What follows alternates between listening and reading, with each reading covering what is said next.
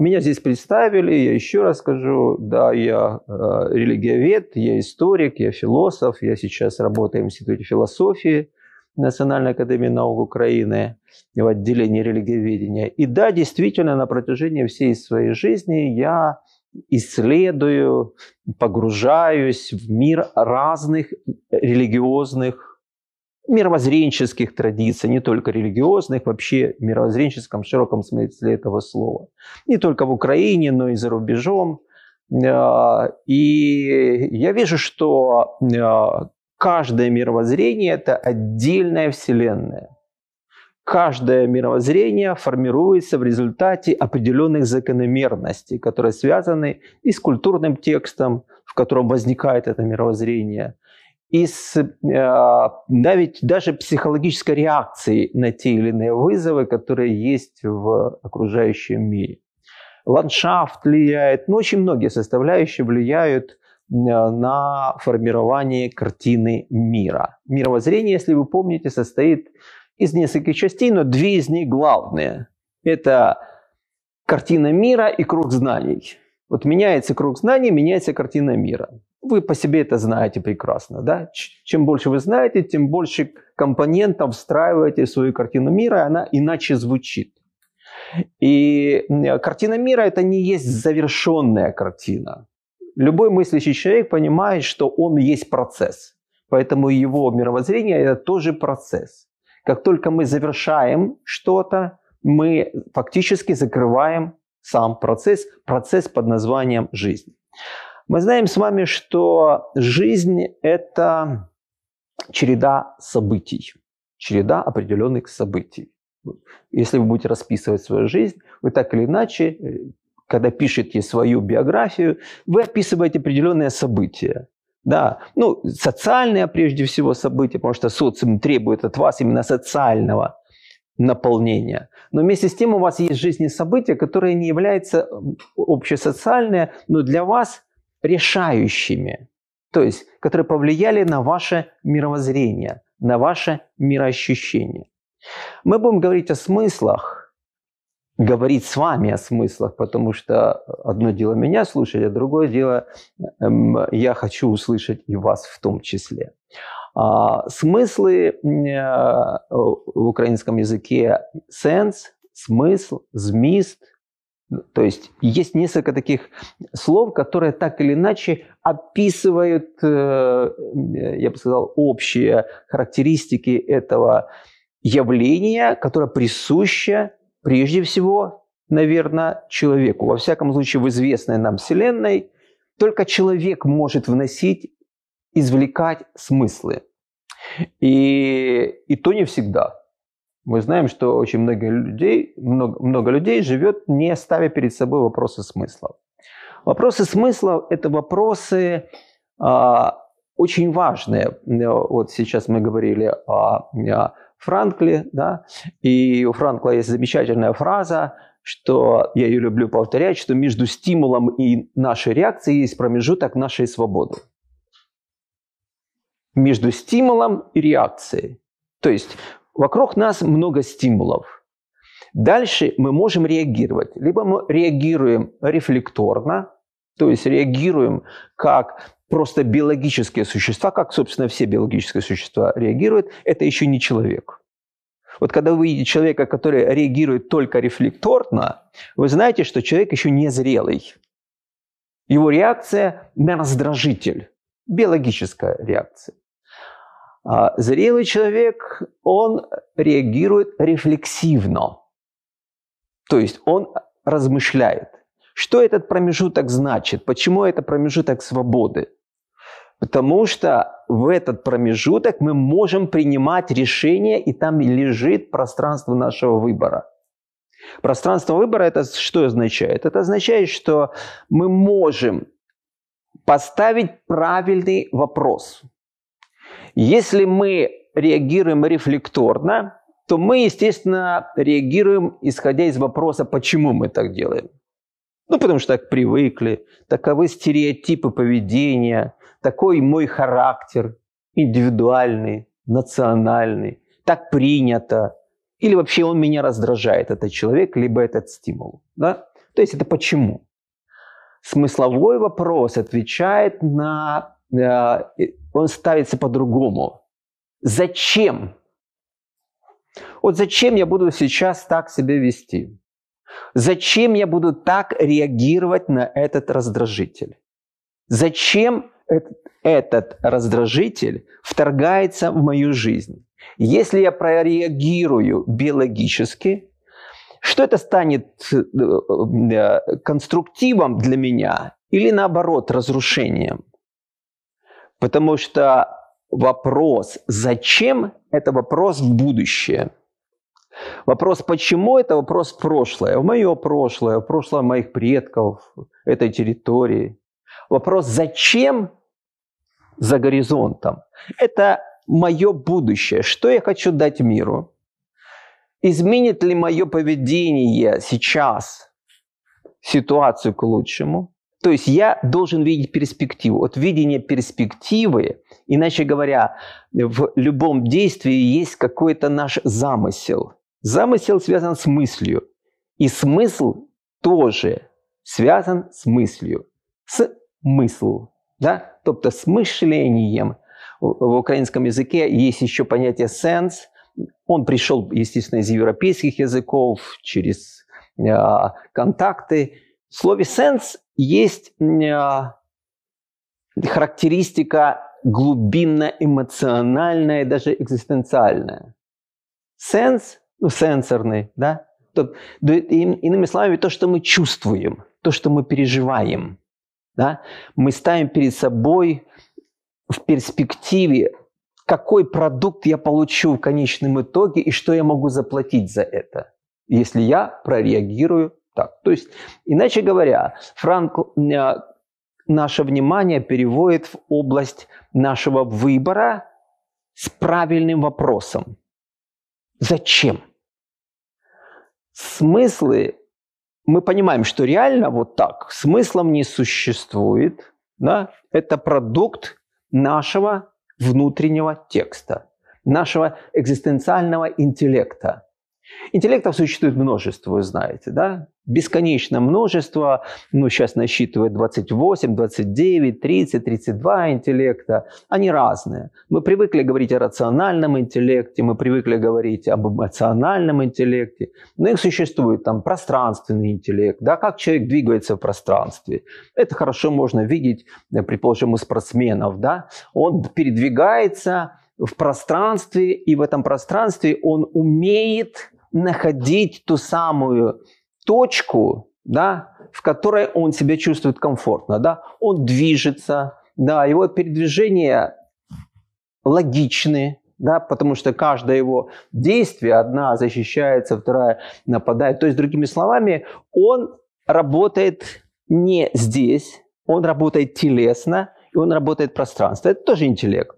Есть музыкальный интеллект. Интеллектов существует множество один из исследователей интеллекта сказал, что интеллектов столько, сколько людей на земном шаре.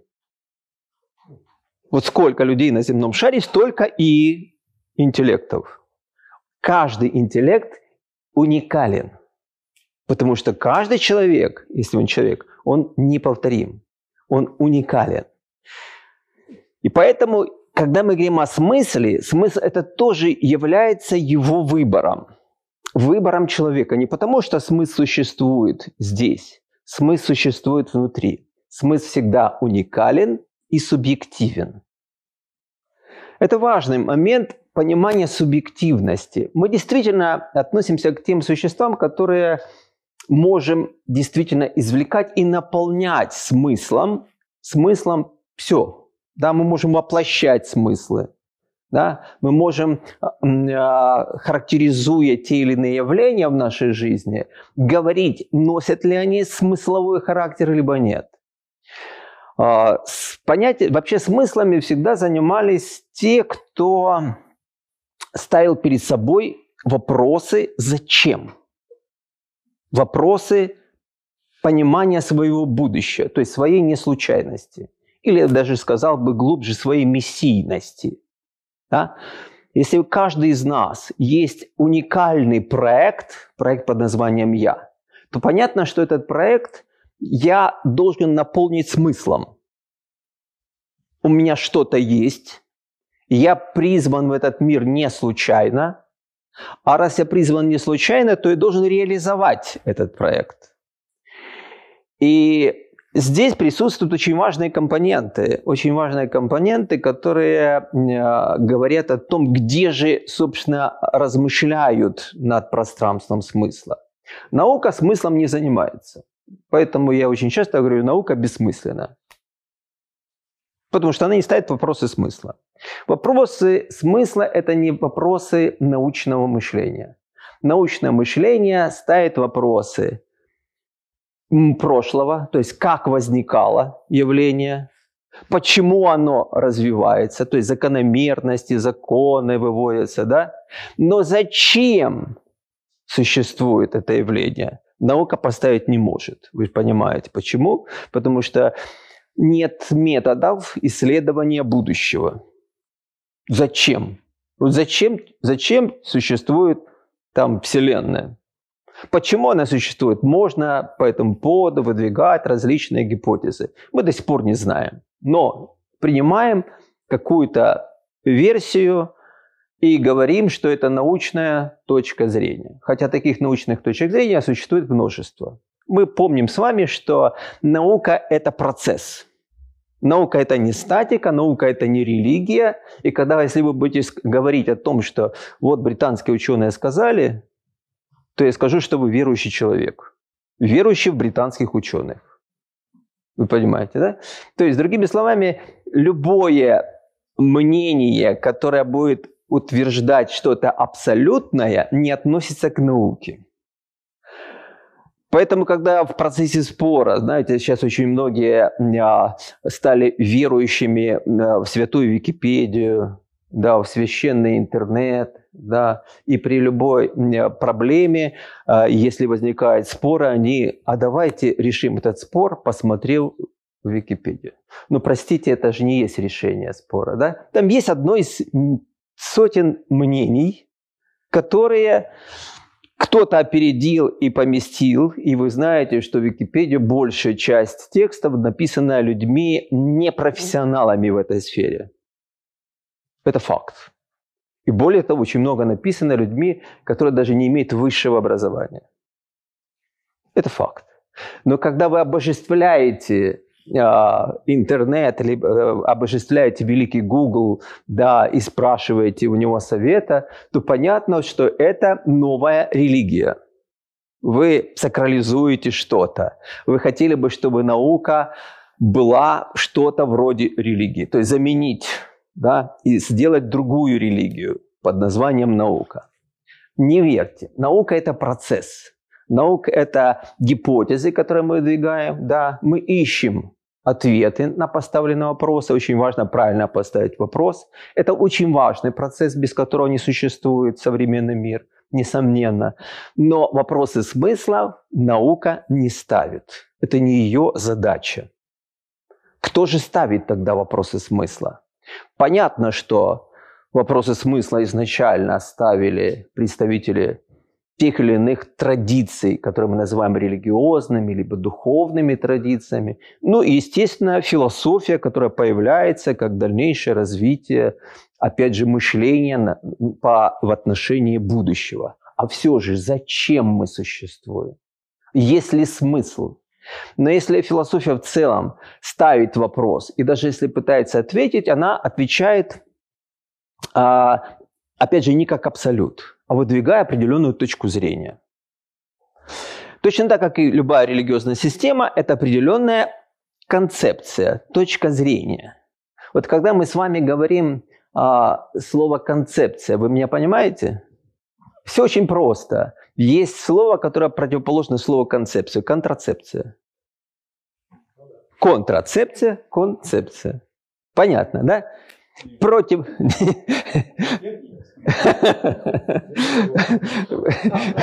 То есть противозачаточное, то есть концепция это зачатие. То есть зачатие чего-то, постановка вопроса, очер... как нам очертить круг этого вопроса и поставить перед собой задачу. Понятно? То есть зачать. Зачать – процесс. Вот сейчас мы говорили как раз по одному процессу, да? Это как зачать его, правильно? Да. И тогда все становится ясно. Теперь вы на всю жизнь запомнили, что такое концепция.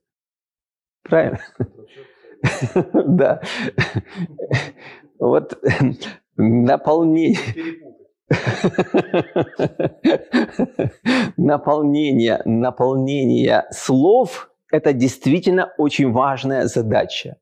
И вот мы подходим опять же к слову «смысл». Вроде бы мы его знаем с некой смысл, мыслью, да? А все же, что такое смысл? Вот целеполагание предполагает смыслы. Почему? Потому что ну, в той же христианской среде у Бога был замысел при творении мира.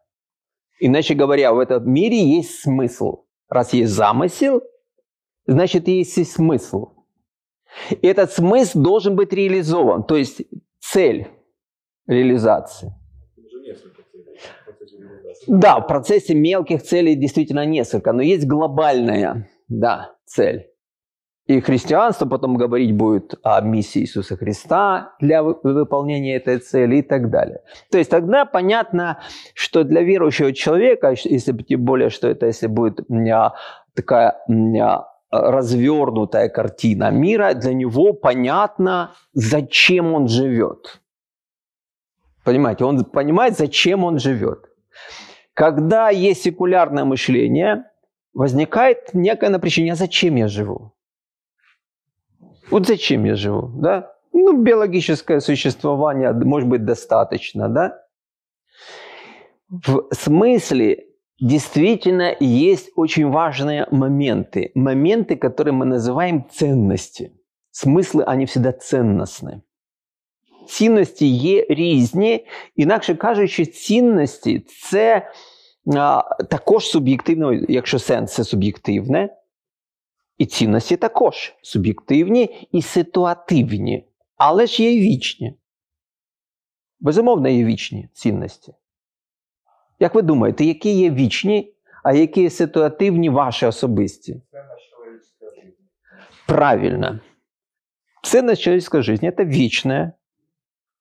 Свобода – это вечное там, ну, будем говорить, там, те, которые возникают в, в процессе развития, там, достоинства, да, достоинство. Вот мы э, сейчас слово гідність стає э, ну, таким. Після того, як воно ввійшло в поняття революції гідності, да, у нас может нет полного восприятия, что же такое гідність, что такое достоинство понятие это просто так не определишь. Да?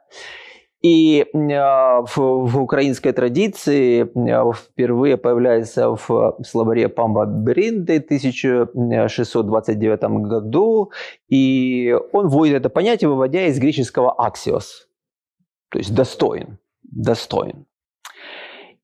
И все же, когда мы раскрываем, и вы абсолютно правильно раскрываете, там все есть. И самоуважение, да, достоинство, достоинство мы говорим, и уважение к другому, несомненно, да, потому что если мы уважаем себя, то мы, естественно, должны уважать и другого, его право, и вы говорили, право на слово, право на мнение, мы должны быть достаточно ассертивны, потому что у нас есть внутренняя своя позиция, но мы достаточно эмпатичны, мы должны уметь слышать другого, потому что он сформировал свою уникальную точку зрения и мы обмениваемся.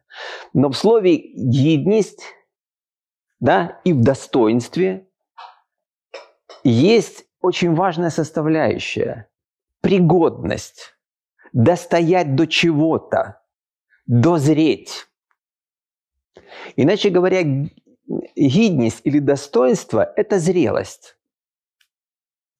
Зрелость принятия решений, Зрелость в отношениях, умение выстраивать взаимоотношения с окружающим миром. И зрелость в том, что можно взять ответственность. Там есть ответственность. Ответственность происходит от слова «ответ» на поставленную проблему. Вы отвечаете адекватно, берете на себя этот ответ да, и соответствуете. Соответствуете. И иначе говоря, вы совпадаете со своей идентичностью. Мы переводим слово идентичность как э, тождественность или украинское слово відповідність. Да? То есть, другими словами, ответ. Это мое соответствие. Мы действительно подходим к очень важному моменту, который ну, часто говорят, вы здесь очень любите это слово элита. Да? Вы помните, да, что э, и у вас здесь обсуждение есть, я знаю, да, и лекции есть по элите. Помним, что элита происходит от слова элигаре, да, или те французское, иначе говоря, отобранный, вызревший, да, кто отбирает? Понятно, что отбирает сам а, активная часть общества, отбирает лучших, и впервые это слово, оно начинает функционировать где? В агрокультуре. Оно вначале не относилось к людям. Оно относилось к агрокультуре, помним, да? А элитные сорта. Отбирались элитные сорта. Да, лучшие. Отобранные, чтобы урожай в будущем был лучше. Селекция, народная селекция. Это было 15-16 век уже в 17 веке это слово начинает жить немножко другой жизнью, и уже мы слышим это слово «элитные товары». Почему? Ну, потому что э, великие географические открытия, новые необычные товары поступают, они эксклюзивные, отобранные, да, они более качественные. Это слово распространяется на материальный мир – 19 век. Это слово начинает бытовать в английской культуре. Почему в английской культуре? Потому что английская культура к этому времени вырастила да, элиту, которая с точки зрения 19 века, а, имеет происхождение, да, джентльмен, да, у него есть. У него есть деньги, у него есть власть. Вроде бы все понятно, но 20 век все изменил. Почему? Ну, потому что обеднели эти старые элиты, продали свои замки, да, пошли работать у своих бывших вассалов. Все разрушилось. Тогда начинает возникать вопрос, а что же тогда элита? Какой смысл мы должны вносить в это слово? И уже в Италии, почему в Италии, вы понимаете, почему в Италии?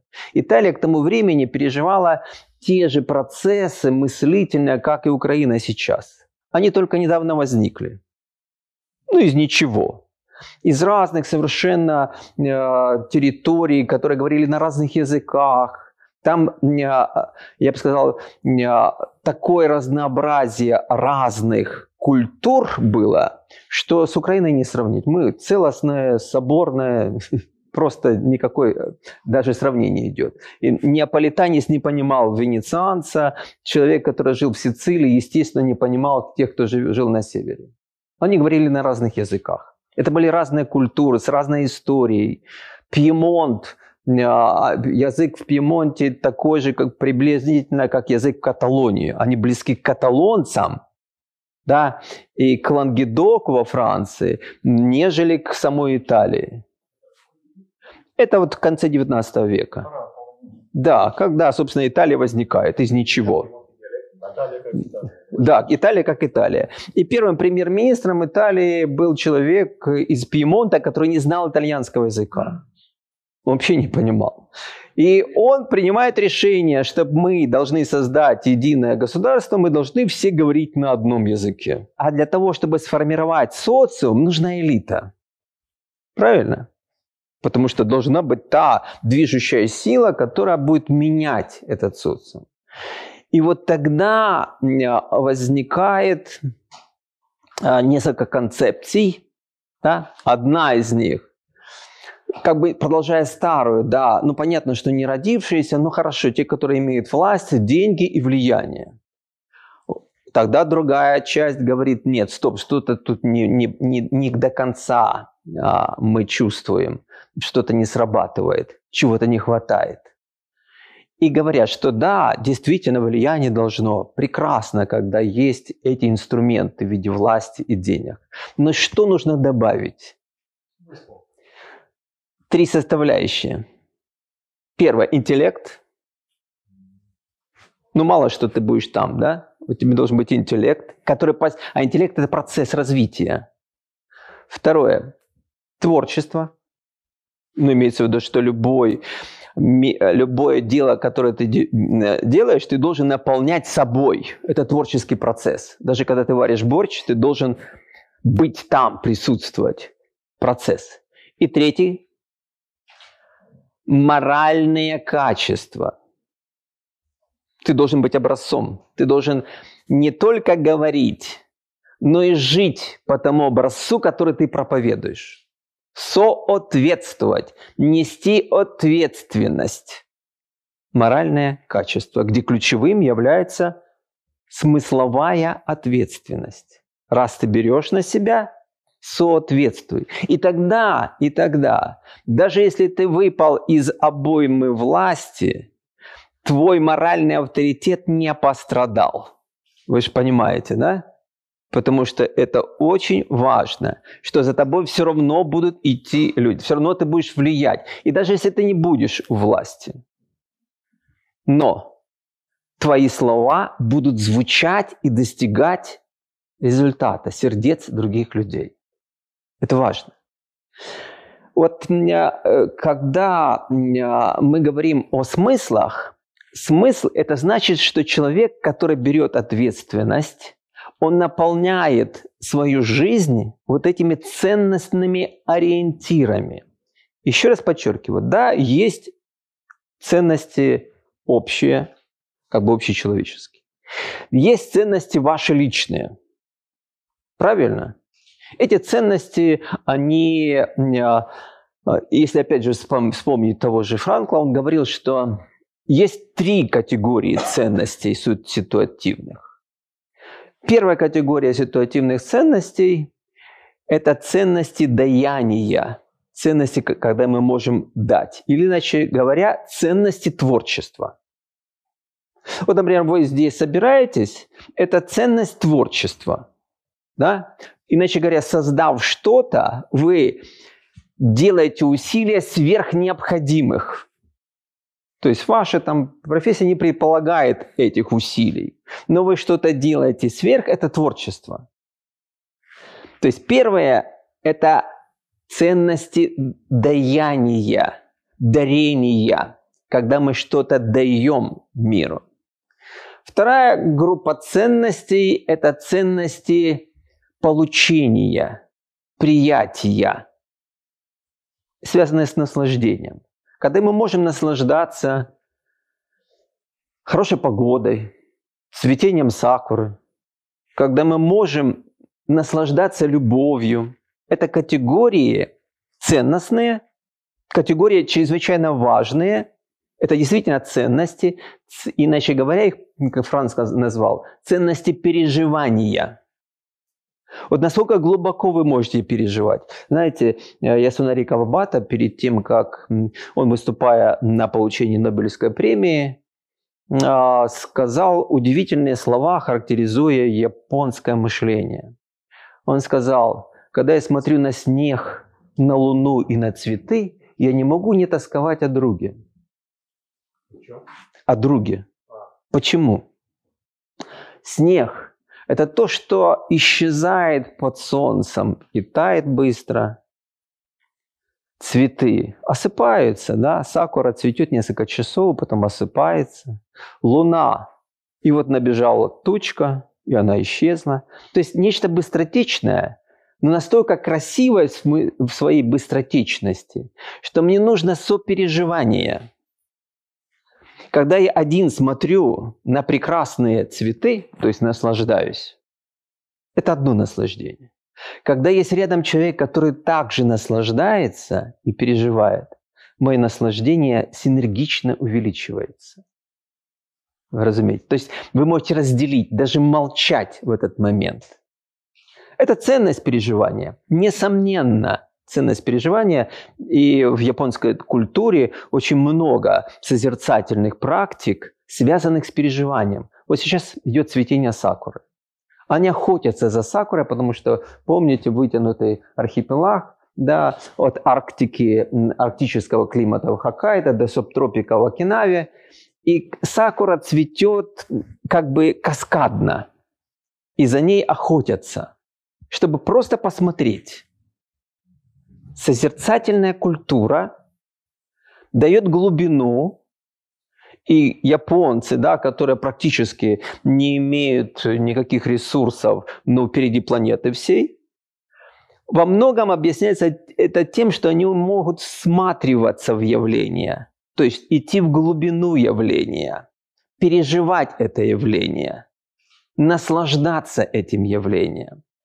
И я всегда вспоминаю этот момент, а, почему, например, там японские а, в свое время, да, а, там техника японская все же была более качественная, чем другая. Почему?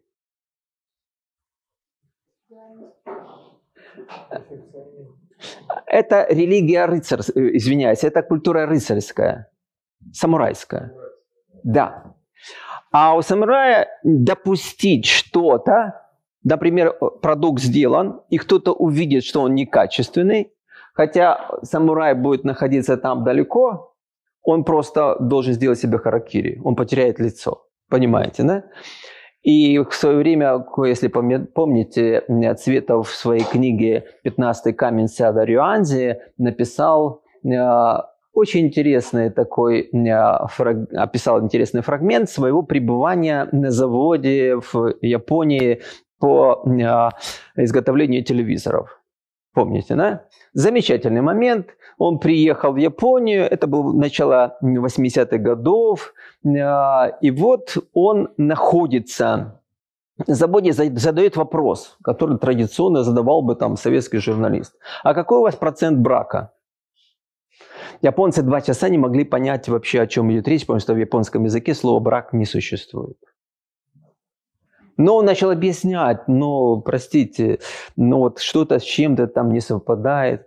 И вот один человек стыдливо говорит, да, у нас был такой случай два года назад. А, а, вот крышка, а раньше телевизоры большие были, да, крышка сзади телевизора, один шуруп не подходил по резьбе. Это была трагедия для всего завода. Понимаете, вот это рожденная из этой ценности всматриваться, наслаждаться вот этим процессом, дает возможность человеку быть внимательным к самому процессу, к любому процессу, который он делает. Это важно. Японская культура построена по другому принципу. Японская культура построена по принципу принятия всего. И поэтому он вам скажет, что сейчас он неверующий, но он одновременно будет буддистом и одновременно будет синтоистом. И даже вот, например, у меня есть э, один друг, он еще и христианин вдобавок. Одновременно. Одновременно. Вот что подразумевается, когда говорят о том, что они не привязаны к какому-то жесткому религиозному мышлению. В их картине мира присутствуют все эти компоненты. И даже когда буддизм приходит на территорию Японии, их синтоистские ками принимают буддизм. Они же не отрицают своего прошлого. И я читаю в хрониках, император, это хроники 8 века, император исповедует буддизм и следует синто. Понимаете, да? Это, не, это другое. Просто мы часто имеем такой, опять же, европоцентричный христианоцентричный взгляд на мир и приписываем другим культурам вот свои категории, которые там не работают.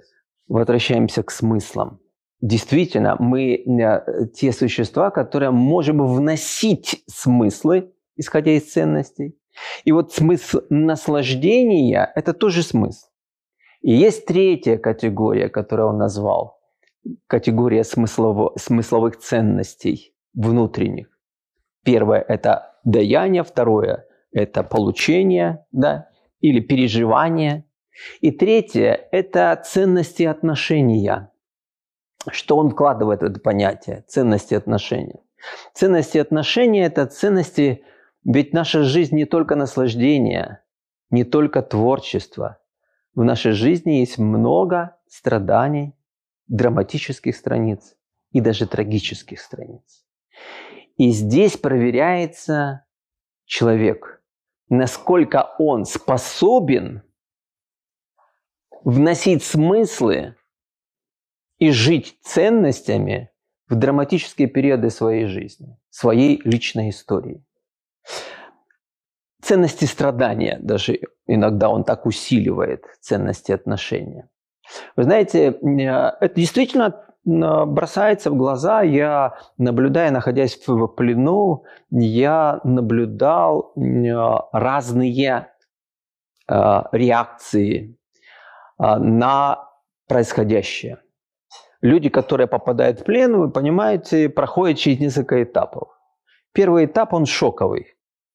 Да? Ты оказываешься полностью изолирован от мира, тебя бросили в подвал, а меня опустили в подвал, где это ниже шахты лифта, это промышленное здание. И там каменный мешок фактически. Здесь же лежат люди, кто-то умирает, кто-то уже несколько месяцев, его ищут и найти не могут. То есть ты полностью отрезан. Лежат на полу, на бетонном полу, на остатках мебели. Все, ты не понимаешь, что происходит. Твоя жизнь завершилась. Тебя могут вывести, расстрелять, тебя могут закопать живьем, тебя могут замучить, тебе... Ну, то есть ты находишься в ситуации, когда ты не можешь повлиять на свою жизнь. Дважды в день выводили в туалет, две минуты вечером, две минуты утром, на всех, на всю, на всю эту условную камеру. Один раз кормили иногда, если не забывали. Естественно, не умыться, там никаких как бы а, а, условий для того, чтобы а, хоть как-то но жить практически не существует. И дальше, естественно, ты в этой ситуации, так как я все равно ученый остаюсь, да, я включенный наблюдатель у меня есть, и я продолжаю наблюдать за происходящим. И я понимаю, что каждый в этой ситуации ведет себя иначе, исходя из своей внутренней модели. Кто-то просто реагирует, и реагирует до такой паники, что фактически человеческого ничего не остается. Некоторые сходят с ума, некоторые идут на ну, совершенно дикие как бы, поступки. Дальше, дальше через несколько ты находишься, ты не знаешь, что происходит. А когда меня а, задерживали, а, я выходил из подъезда. А, это потом я узнал, что за мной наружка. Да, и а, у меня остается там а, сын. Сын э, у меня уже более 20 лет со сломанным позвоночником лежит. Я не мог его вывести долгое время, потому что нужна функциональная кровать, необходимо условие. Он там остался один. Это потом я уже узнал, что они зашли в мою квартиру, они вынесли все ценное и бросили его. А он не может ничего, у него еще дополнительно синдром Дауна. И э, представляете мое состояние. Я не думаю о себе. Мое сознание не, не вмещает мою ситуацию. Я нахожусь там. Это зона моего, моей ценности. И дальше, дальше, когда уже меня через несколько дней ведут на так называемый допрос, ну это не допрос. Да? Первая фраза, которая звучит – вас никогда не пытали? И после этого начинается пытка. Просто пытка. Их не интересуют какие-то ответы. Это пытка, в которой есть весь набор. Это избиение. Это, это, и у меня мешок на голове, я их не вижу. Естественно, они могут делать все, что хотят. Это э, повешение, утопление, это, ну, это весь набор. Это расстрелы, это русская рулетка. То есть это много часов. Это много часов продолжается, они меняют друг друга. А, и, а, то есть фактически патология. При этом они зачитывают э, доносы. Некто комар сообщает. И там дальше уже весь список, что этот комар сообщает в отношении меня. И когда я после этих пыток меня опять бросают в эту камеру, снимают мешок с головы, я стою, я не могу говорить, потому что это обезвоживание. Вы понимаете, много часов, человек много теряет влаги, особенно э, здесь. И ты не можешь говорить. Но я стою и вижу себя. Я как бы со стороны вижу себя, я весь окровавленный. И меня спрашивает кто-то там, который лежит там на полу, почему ты улыбаешься? А я себя ловлю на мысли, что я почему-то улыбаюсь. И у меня, я не могу ответить вовне, и бы внутренне для себя отвечаю. Первое, я не боюсь умереть. Я уже не боюсь умереть, они меня не достанут. Потому что в любой момент я могу уйти в смерть. И второй, вторая мысль. Но я должен жить. Почему? Ну, потому что я, я люблю. Я люблю своих родных, близких, друзей, свою родину. Но не это главное. Они меня любят. И я должник этой любви. Смысл моего пребывания здесь, я должен быть должником любви. Долг любви отдать невозможно. Ну, по определению. Вы же понимаете, да? Можете ли вы отдать долг там своим родителям? Никогда не сможете. Правильно? Долг этот, он вечный. Это означает, что я должен жить. Но я же нахожусь в этих условиях, в которых находятся все. Как я могу? Я же не знаю, вернусь ли я потому что э, вижу, что их задача – это уничтожение. Людей уничтожают. И я ставлю перед собой внутренний вопрос, а как я могу здесь, в этих условиях, отдавать этот долг? Я смотрю вокруг, у этого человека не, нечего есть, и я могу разделить с ним хлеб. У этого человека не, у него обуви нет, и я могу помочь ему создать что-то вроде обуви. Этого человек нуждается в том, чтобы с ним просто поговорили, потому что он просто сходит с ума. И я должен с ним говорить. А этому нужно просто через тепло, просто посидеть рядом. И это происходит. Я увидел, что это работает. Я начал отвечать на этот вопрос, зачем я здесь? Вот зачем я здесь? Ну, потом, естественно, это СИЗО, э, вначале в камера с уголовниками, потом мне бросают камеру, где так называемые ополченцы. И даже один а, из Москвы, из России, командир батальона. И я должен с ними здесь общаться, но я нахожусь в одних условиях с ними. А затем всех политических нас спускают в подвал э, этой тюрьмы. Э, СИЗО старое, э, 1913 года.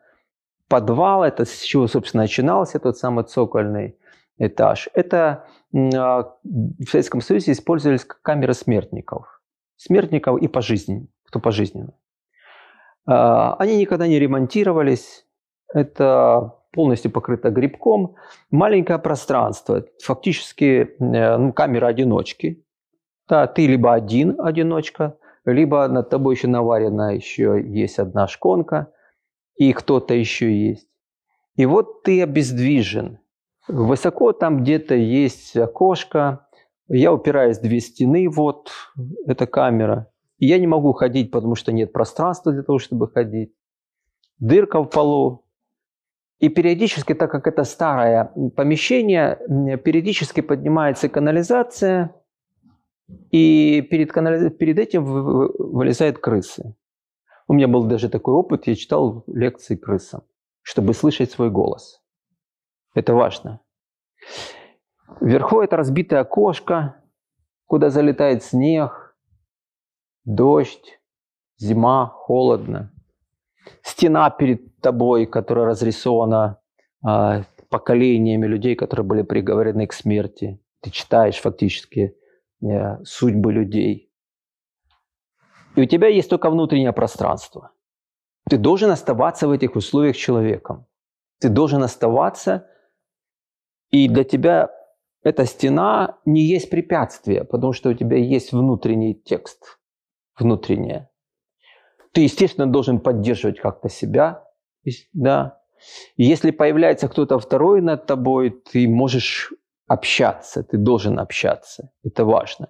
И ты читаешь лекции, продолжаешь говорить о вещах, которые не относятся к этой жизни, в которой ты сейчас находишься.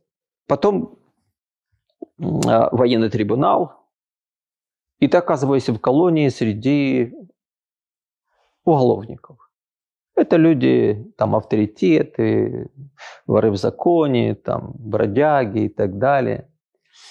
Вы понимаете, люди, которые сканируют, они привыкли так жить там, и они смотрят на тебя, да, чтобы определить тебя, кто ты.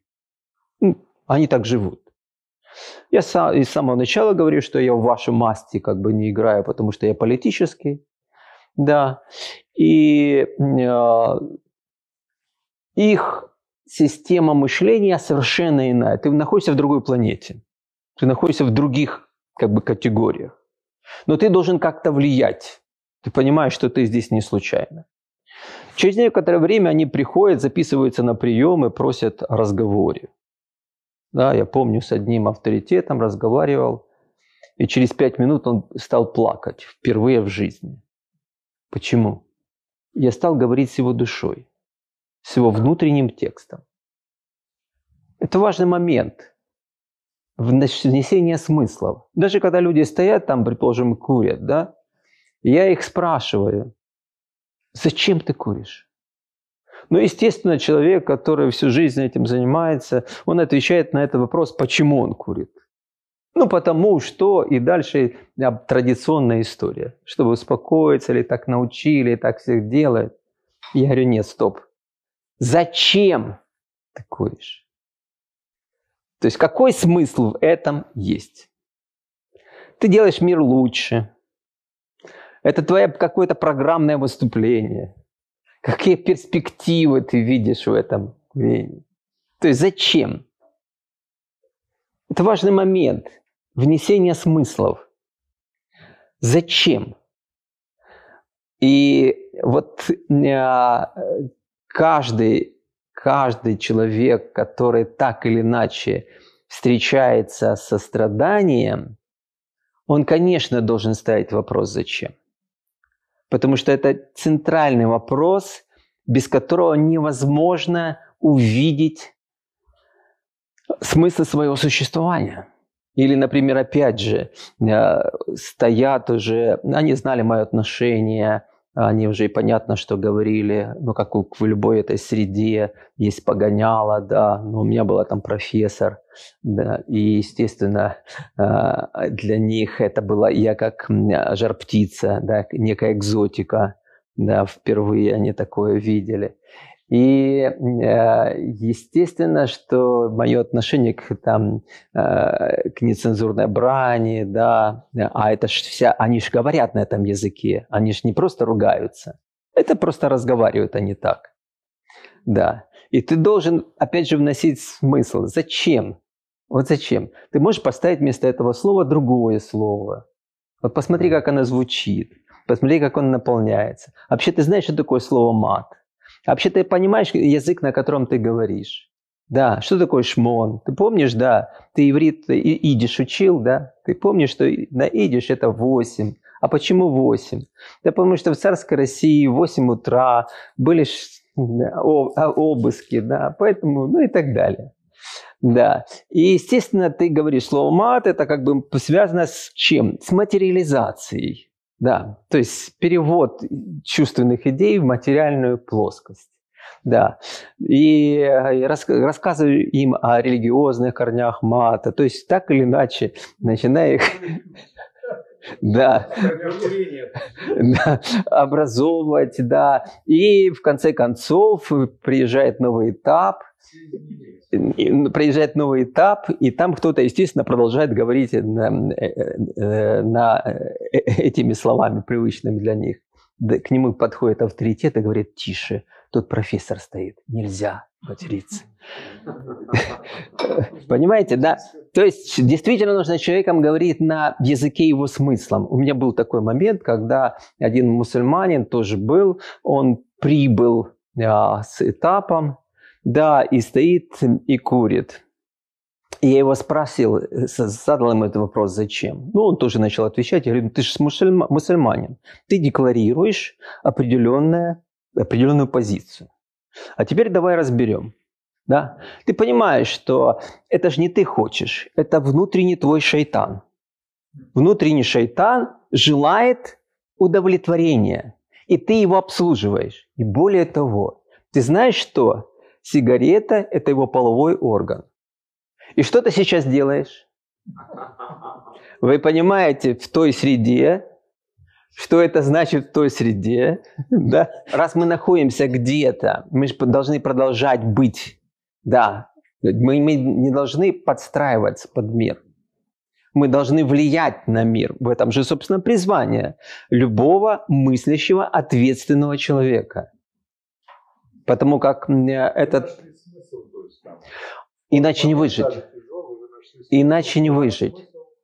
Да, ты не знаешь, вернешься ли ты вообще, да, ты находишься в условиях, когда тебя бросают в карцеры, ты находишься в карцерах. Ты так или иначе должен понимать, да, что каждое мгновение твоей жизни здесь – это тоже жизнь.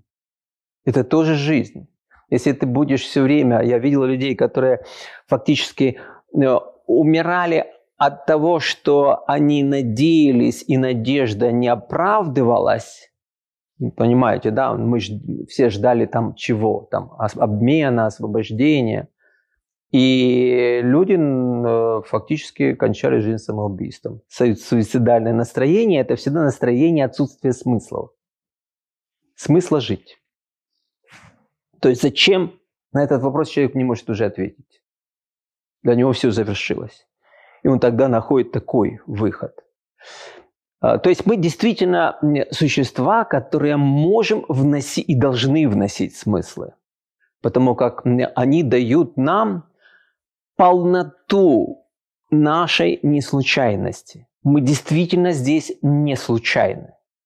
И а, мы можем вносить смысл во что угодно но мы должны нести за них ответственность. Очень часто, например, я спрашиваю человека, в чем твой смысл твоей жизни? Он говорит, там, в семье. Я говорю, ну, понимаешь, семья – это воплощение ценности под названием любовь. Это воплощение. Ты любишь и воплощаешь. А дальше? Любовь – это процесс. Любовь – это же не просто чувство, переживание. Это процесс, это труд. Это серьезный труд. Труд, связанный с ответственностью. Если ты берешь ответственность и не вкладываешь в этот процесс всех необходимых, то есть не воплощаешь эти смыслы, тогда, прости, у тебя смыслов нет. Ты просто по инерции называешь это смыслом своей жизни. Ну, по традиции. Да? Если ты не работаешь, смысл требует работы, требует вхождения. То есть твоя твой процесс, ты должен пребывать в смысле. Тогда твоя идентичность совпадает. Ты действительно соответствуешь, соответствуешь, отвечаешь на поставленный вопрос. Э, мы можем действительно смыслы носить во что угодно. Вот во что угодно. А, в нашей жизни вы даже часто не замечаете, что мы можем, вы вносите туда смыслы. Я просто вспомнил сейчас, э, традиционно его рассказываю, этот случай, из китайской истории, из китайской культуры, а, чтобы подальше. Да? И а, великий мастер Либо, ну, Либо – великий поэт, знаете поэта Либо. Либо это фигура китайского возрождения. Китайское возрождение значительно более масштабное, чем европейское. Значительно более масштабное. Танская эпоха знаменитая. Конечно же, вы все знаете про танскую эпоху. Либо это фигура а, ну, это как Шекспир в английской литературе, как Пушкин в русской литературе. То есть это глыба, глобальная фигура. Но он даос и искал своего учителя. Ну, традиции Востока требуют поиска учителя. Он слышал, что есть великий учитель, которого зовут Шуршащий бамбук. И живет этот шуршащий бамбук, и как положено всем даосам, где-то в горах. Почему в горах? Потому что, согласно даосской, даосской картине мира, природа, то есть естество мира, и есть главный учитель. Тоже созерцательность. Вы можете учиться у, у родника, у ветра. Так возникло, например, движение в третьем веке Фенлю, ветропотоковцы. Стань ветром и потоком. Где начинается ветер, где он заканчивается. Будь ветром и потоком. И вот он прибывает к этому мастеру, шуршащий бамбук, а у того такой шалаш построен, да. И он приходит к нему, говорит, учитель, я прошу взять меня в ученики. Тот говорит, зачем ты мне нужен? Ну, что я сейчас с тобой буду делать? Мне некогда, я рис тут высаживаю, рис собираю, кушаю, да. Да, у меня есть чем заняться, еще не хватало тебя учить. Но он же понимает, что мастер правильно ответил. Он садится перед э, шалашом, да, да, день сидит, два сидит, нужно ждать. Да, наконец учитель говорит, ну ладно, слушай, я тебе честно не могу тебя ничего такому серьезному научить. Да, вот делай то, что я. Вот я собираю рис, ты собираешь, я э, ем кашу, ты ешь кашу. Ну, чему я могу научить? В этом отношении он ответил блестяще. Почему? Потому что э, на самом деле любое обучение – это а, фактически слезать эту картинку учителя. И был такой великий э, э, украинский философ Зюся из Анаполя. Он говорил, что у своего учителя он научился самому главному, как правильно завязывать шнурки на ботинках. Действительно самое главное. И вот э, Либо начинает следовать за своим учителем. Учитель идет собирать рис, он идет с ним собирать рис. Учитель, э, естественно, э, там ест кашу, и он ест кашу. Но каждый вечер учитель удаляется куда-то. И он за ним. Посмотрите, чем же занимается учитель. Тот переходит через ручей, выходит на пушку, садится, достает из кармана какую-то тряпицу, раскрывает, смотрит на нее, и опять в карман и возвращается. Это каждый вечер. Но он в конце концов не выдержал либо и спросил учитель, что? Что там? Вот что там ты рассматриваешь? А ты что подсматривал? Ну, извините, вы же сказали, я должен, да, учиться у вас. Ну, хорошо. Он лезет в карман, раскрывает, там тряпица желтая, и там камень, галыш. Ну, обычный речной камень, их миллионы в любой реке, обкатанные водой, да, таких галька, да. Он удивленно спрашивает, зачем, какой смысл? А тот говорит, ты понимаешь, я учился у своего учителя, старого учителя, и однажды мы шли вдоль реки, он нагнулся, взял этот камень, завязал его в тряпочку и положил в карман. Я спросил его, что это? Он говорил, ты понимаешь, у меня ничего нет. Вот ничего нет в моей жизни. И я бедный человек. Единственное, что я могу тебе оставить после своей смерти, вот этот камень, который мы нашли вместе с тобой в этой реке. Учитель умер. И этот камень со мной. Я разворачиваю этот ткань, смотрю на этот камень и вспоминаю своего учителя. В этом камне все его учение. И когда я буду уходить из этой жизни, я оставлю этот камень тебе. И он действительно ушел из этой жизни. И у Любо остался камень, в котором уже была преемственность учителей. Видите, простой камень, а сколько в нем смысла. Человек наполняет смысл. Когда ваш любимый человек приносит вам какой-то ребенок, там какую-то безделушку, и говорит, я тебе дарю вы понимаете, что эта безделушка становится уникальной. Наше сознание делает это ценностью. Мы вносим смысловую ценность даже в материальные, простые, неказистые, может быть, предметы.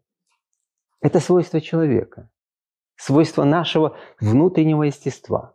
Я говорю всегда о том, что смысл относится к э, экзистенци... экзистенциальному интеллекту. Это интеллект нашей экзистенции. Он выходит за пределы рационального. Там какая там рациональность? Да? Рациональность может подсказывать вам, что там, жизнь нужно спасать любой ценой. А смысловой говорит, нет, есть цена, которую я не могу отдать за это. Я видел людей, которые теряли человеческий облик. Еще не было пыток. Они уже теряли. Почему? Вы скажете, у них ценности не было. Они говорили о ценностях. Говорили. Но в какой-то момент эти ценности у них не дорастали до самого важного, до принципов. Как вы думаете, в чем разница между принципом и ценностью? Когда ценность становится принципом? Совесть. Совесть. Совесть. Стыд – это детское. Первое, первое начинается у детей. Вначале стыд, не совесть. А потом, да, их же что, их стыдят. Ай-яй-яй-яй-яй. То есть он не знает почему, но реагирует на то. А совесть, совесть Франк назвал смысловым органом. Он даже так назвал. Почему? Совесть играет роль важную. В нашей жизни, в нашей жизни величайшую роль играет а, фактор наблюдателя, феномен наблюдателя.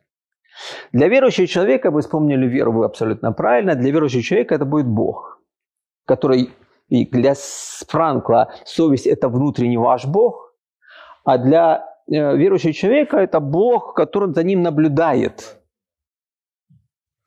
Почему, например, если человек не, не верующий, а просто суеверный, как, например, э, там в далекие времена, когда собирались грешить, божницу закрывали, заштаривали, чтобы Бог не смотрел, и можно спокойно грешить. Убрать наблюдателя. Если вы знаете в своей жизни, когда вы дома можете ходить как угодно, хоть нагишом, да? А когда появляется звонок дверь, вы что делаете? Наблюдатель приходит. Что делает, переводит вас из состояния голизны в наготу. Об этом Кон писал в свое время. Вы голы стоите в душе, а когда открывается дверь в душу, вы ногой. Нагота – это взгляд другого, обнажение – Понимаете? То есть наблюдатель. Вот совесть – это внутренний наблюдатель. Внутренний наблюдатель наших ценностей. И ценности плюс совесть равняется принцип. Принцип. Ты действительно находишься в странной ситуации. Ты понимаешь, что сейчас твоя жизнь на волоске. Ты сейчас можешь... Но доминанта совести все равно не позволяет тебе предать. И когда шли пытки, я э, уже после анализируя, анализируя, я все время думал, что же они добивались. Вопросы их были, ну, тупые, там, да, непонятные. Что же они добивались? Понятно, перед ними патолог, передо мной патология, потому что людям нравится э, мучить.